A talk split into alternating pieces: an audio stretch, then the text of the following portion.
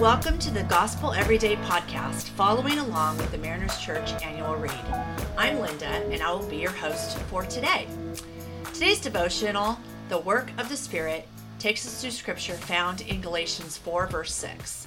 Now, the focus of our devotions in August center on the secret of intercession.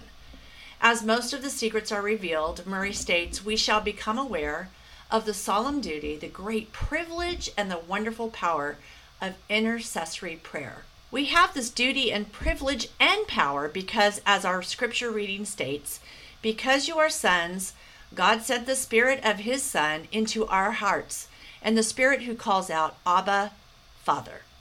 Since we are God's children, we need to reflect the image of God and His character. At a recent outing with my mom, we bumped into a friend and I introduced her to my mom. She said, Oh, I could tell she's your mom because you resemble each other.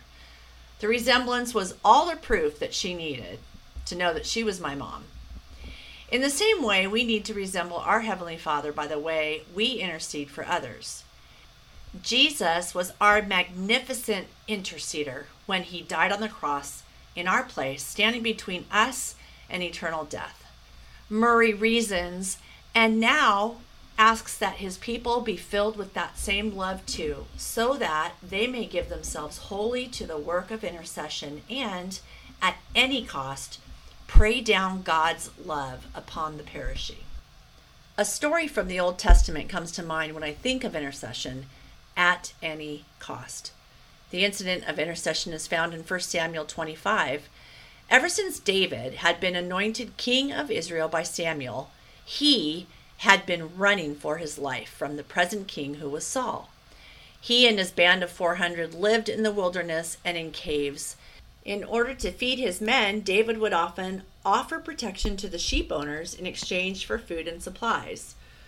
One such owner that David protected was Nabal. But when David approached Nabal for food and supplies, he answered, Should I take my bread and my water and the meat that I have slaughtered for my shearers and give it to you? Ah, not a wise thing to say to a warrior who had been protecting his sheep the whole time. David's mind was on revenge. Abigail was Nabal's wise wife, who, upon hearing how foolishly her husband responded to David's request, began to gather enough food, water, and supplies, loaded them on donkeys, and prepared to meet David and his men as they approached the farm. When Abigail saw David, she fell at his feet and presented to him all that her husband had denied him. By this act, Abigail interceded for her husband, and David spared his life. When she set out that day, she didn't know how David was going to respond, but she needed to try at any cost. Intercession can take many forms. In Abigail's case, she interceded to prevent disaster and also to prevent the future king of Israel from doing something that was not in keeping with God's plans for him. Intercession can also be shown in the way we care for others. In James Smith's book, Embracing the Love of God, he reminds us that God has provided the model of what caring for one another looks like. He asks the question How does God care for us? God cares for our spiritual life, God cares for the health of our souls, and God provides for our physical needs. God is available, God listens, and God never abandons us. Now we look at all that God does for us and we might respond, okay, but that's God and I'm not God.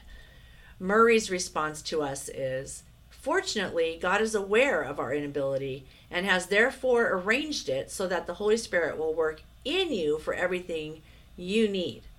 That is why Jesus told his disciples that he had to leave so that the Holy Spirit would come and dwell in us, giving us power to do his work on earth, giving us the power to care, to intercede in prayer, and service.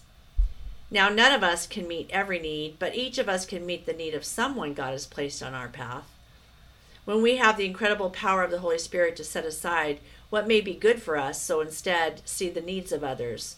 So I ask myself, How's my vision? And I ask you, how's your vision? What is the secret of intercession?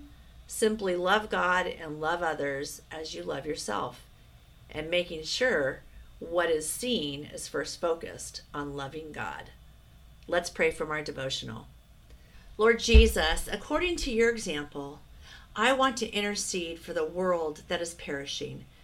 Give your children the vision of the blessedness and the power which come to those who yield themselves to this high calling. It's in your holy, precious name we pray. Amen.